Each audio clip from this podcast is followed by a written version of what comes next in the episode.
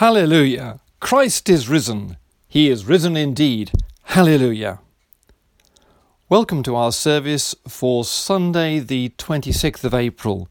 My name is the Reverend Peter Walker, and our Gospel reading is read this morning by Mr. Alan Stephen. Can I say at this point that if you would like to read or do prayers as part of a recorded service like this in the next few weeks, then I'm looking for volunteers and I would be really glad to hear from you if you want to get in touch with me. I want to say also that you might find it helpful to pause at this point and light a candle before continuing with this brief service. But anyway, we keep a few moments of silence together.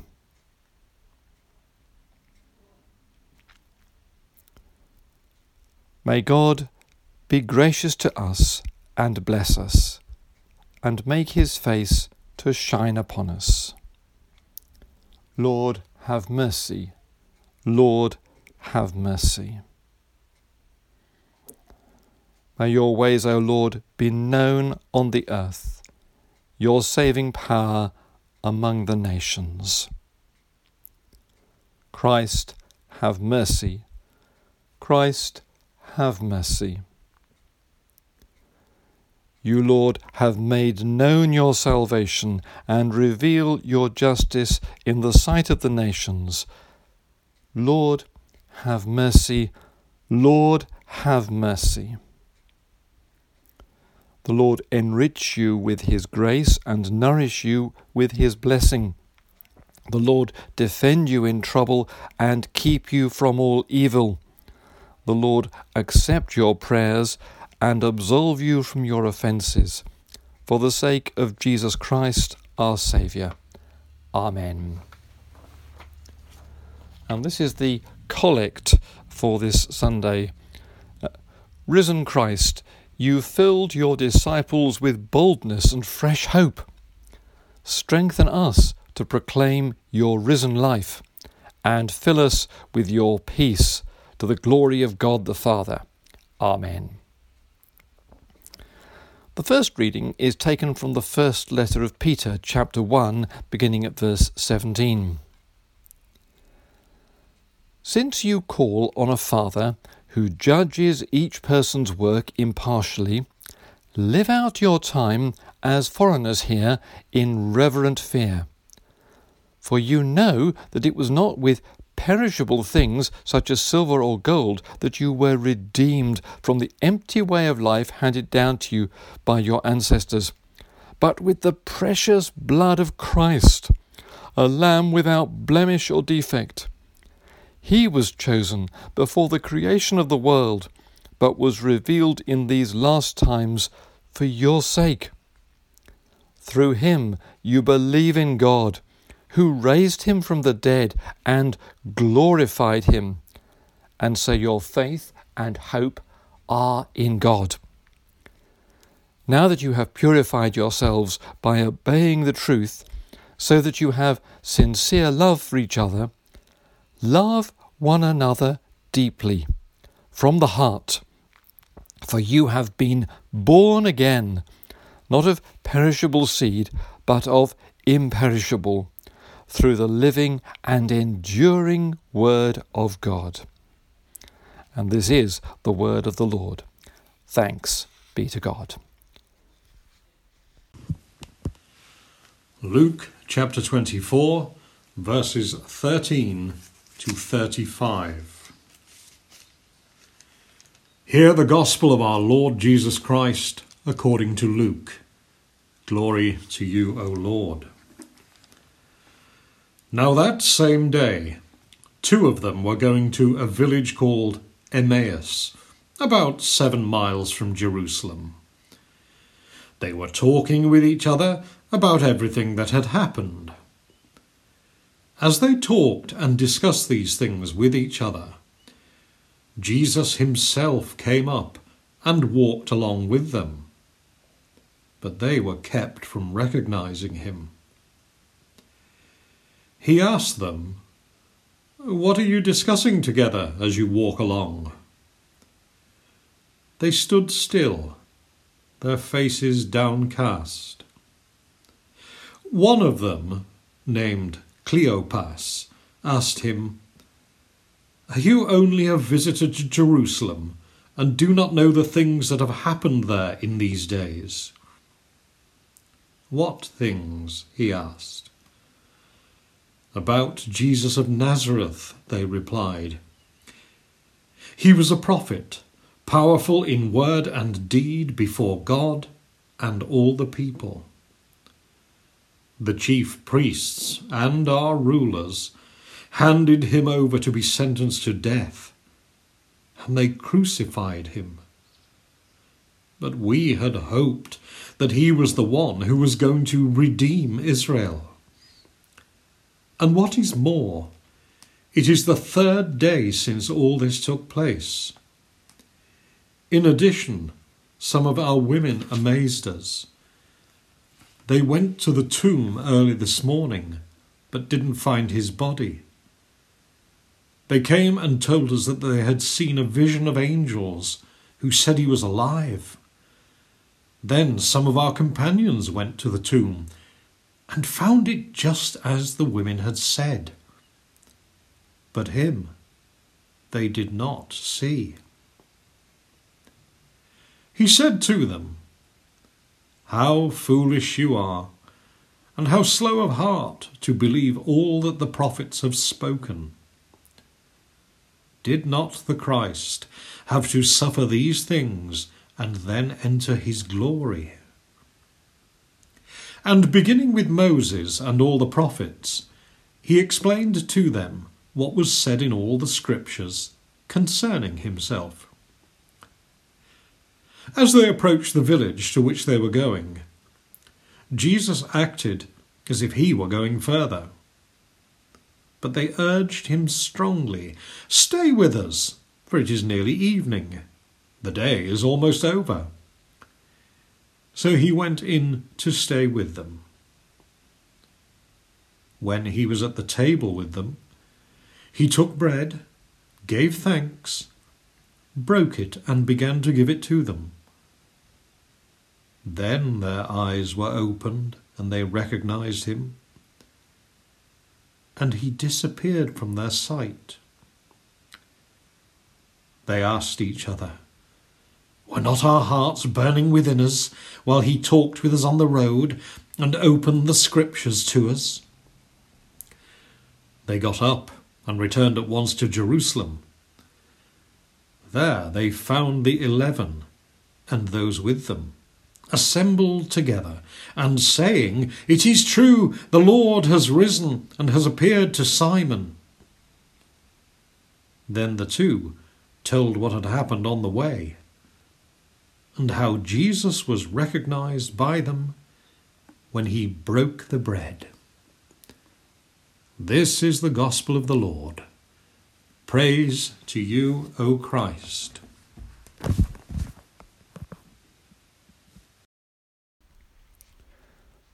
Father of all, when Jesus spoke to the disciples on the road to Emmaus, their hearts were burning within them. May our hearts be warmed. May our understanding be enlarged. May our steps be turned towards where you want us to be. In Jesus' name. Amen. Just seven days ago, Cleopas was probably part of the crowd with palm branches welcoming King Jesus into Jerusalem. The Old Testament is full of prophecies about a coming king who would make Israel great again. Surely this was it. Surely Jesus was going to be that king. With God's help, he could drive out the Romans. Seven days later, Cleopas and his companion, quite possibly his wife Mary, felt sadness, fear, and confusion there just didn't seem to be any point in staying in Jerusalem. They were leaving. Then a stranger drew alongside on the road. With a delightful irony, uh, Cleopas says to Jesus, whom he doesn't yet recognize, Don't you know about Jesus?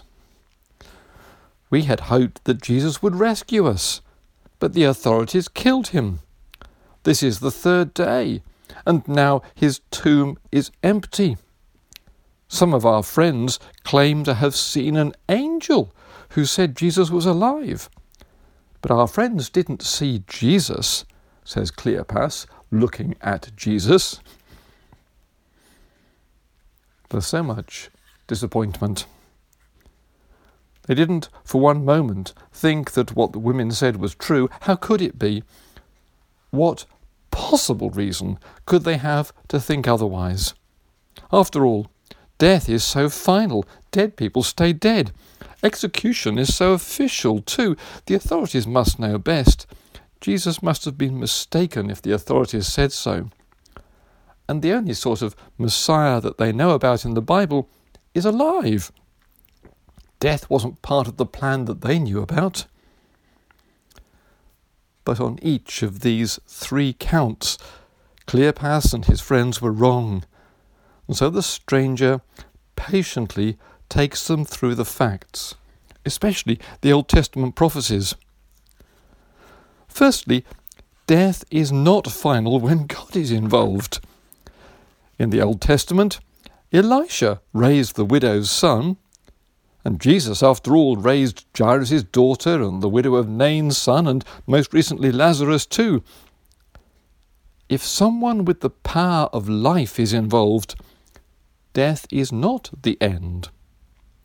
Uh, secondly, execution does seem like an official rejection, but while priests and governors have authority, what if a higher authority were to speak?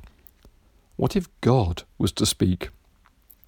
The Word of God is more powerful than any president or any virus. God's Word has all authority, and sometimes He overrules what we think that we know. And thirdly, Cleopas and most of those in his day did not expect a suffering Messiah, but look more carefully at the Old Testament, and there are lots of pointers to a Saviour who would lay down his life for the forgiveness of sins and for deliverance from evil. Think of all those sacrifices in the temple Think of the Passover lamb. Think of that time when Abraham offered his son and then found a sheep caught in the bushes. Then think of all the passages in Isaiah about a, a suffering servant. Or even think of Jonah's three days in the fish. Jesus said in the same way he would be three days in the tomb. Oh, yes, say Cleopas and his companion. And then they recognize Jesus in the breaking of the bread. Suddenly, seven miles after dark, no problem, they're back to Jerusalem. Now their hope is not disappointed, but fulfilled. In fact, more than fulfilled, it is wildly expanded. No longer do they have a political hope of deliverance for the Jews, their hope is becoming one of salvation for all people everywhere. A hope like this changes them. We too can be changed. Indeed, we must be changed. Hard though this time of lockdown is, it forces us to ask questions. What's really important? What is our hope? What does it rest on? Does our hope rest on God, in the Father of all who gives new life to the dead, in the Son of God who lays down his life for the lost, in the Spirit of God who enters these dry bones and raises up a mighty army to live like Jesus in this world. The message of Easter is that Jesus is still alive and he still speaks to frightened hearts today. Are we listening? Will we let him explain the good news to our hearts? And will we use what we have to make that good news known by word and deed? Amen. Lord Jesus Christ, risen from death, we praise you for changed lives and new hopes at Easter. You come to Mary in the garden and you turn her tears into joy. For your love and mercy we give you thanks. You come to the disciples in the upper room and you turn their fear into courage. For your love and mercy we give you thanks. You come to the disciples by the lakeside and you turn their failure into faith. For your love and mercy we give you thanks. You come to the disciples on the Emmaus Road and you turn their despair into hope. For your love and mercy, we give you thanks. You come to your people now, and you turn our weakness into triumph. For your love and mercy, we give you thanks. We praise your holy name. Amen. Gracious God, fountain of all wisdom, we pray for all Christian people, for Bishop Christopher, for all Christian leaders, and for those who teach and guard the faith in this land and in our church communities. May the word of Christ dwell richly in our hearts and knit us together in the bond of love. Lord, in your mercy, hear our prayer. We pray for the leaders of the nations and for those in authority under them, for prime ministers, for medical leaders and scientists guiding us through this coronavirus crisis. Give them the gift of your wisdom and a right discernment in all things. Lord, in your mercy, hear our prayer. We pray for our villages, for those who live and work here we give thanks for the new sense of community as people come together to care, and we pray for the lonely and the isolated. Speak your word of peace in our midst, and help us to serve one another as Christ has served us. Lord, in your mercy, hear our prayer. We pray for those who do not believe, and yet who long to know you the very word of life. We think of those we know who do not know Christ. Open their ears to hear your voice. Open their hearts to the knowledge of your love in Christ. Lord, in your mercy, hear our prayer. We pray for those bowed down with grief, fear, or sickness, especially those who have lost loved ones we think of the families of Simon Huggins and Cherry Stanley. May your living word bring comfort and healing to all those in need. Lord, in your mercy, hear our prayer. We give thanks for all those who have died in the faith of Christ, and we rejoice with all your saints, trusting in the promise of your word fulfilled.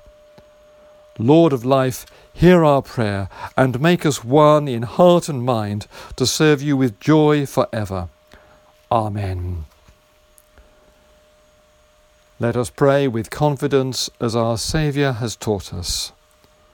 Our Father, who art in heaven, hallowed be thy name. Thy kingdom come, thy will be done, on earth as it is in heaven. Give us this day our daily bread and forgive us our trespasses, as we forgive those who trespass against us. And lead us not into temptation, but deliver us from evil. For thine is the kingdom, the power, and the glory, for ever and ever. Amen. The God of hope fill you with all joy and peace in believing, and the blessing of God Almighty, the Father, the Son, and the Holy Spirit be upon you and remain with you now and always. Amen.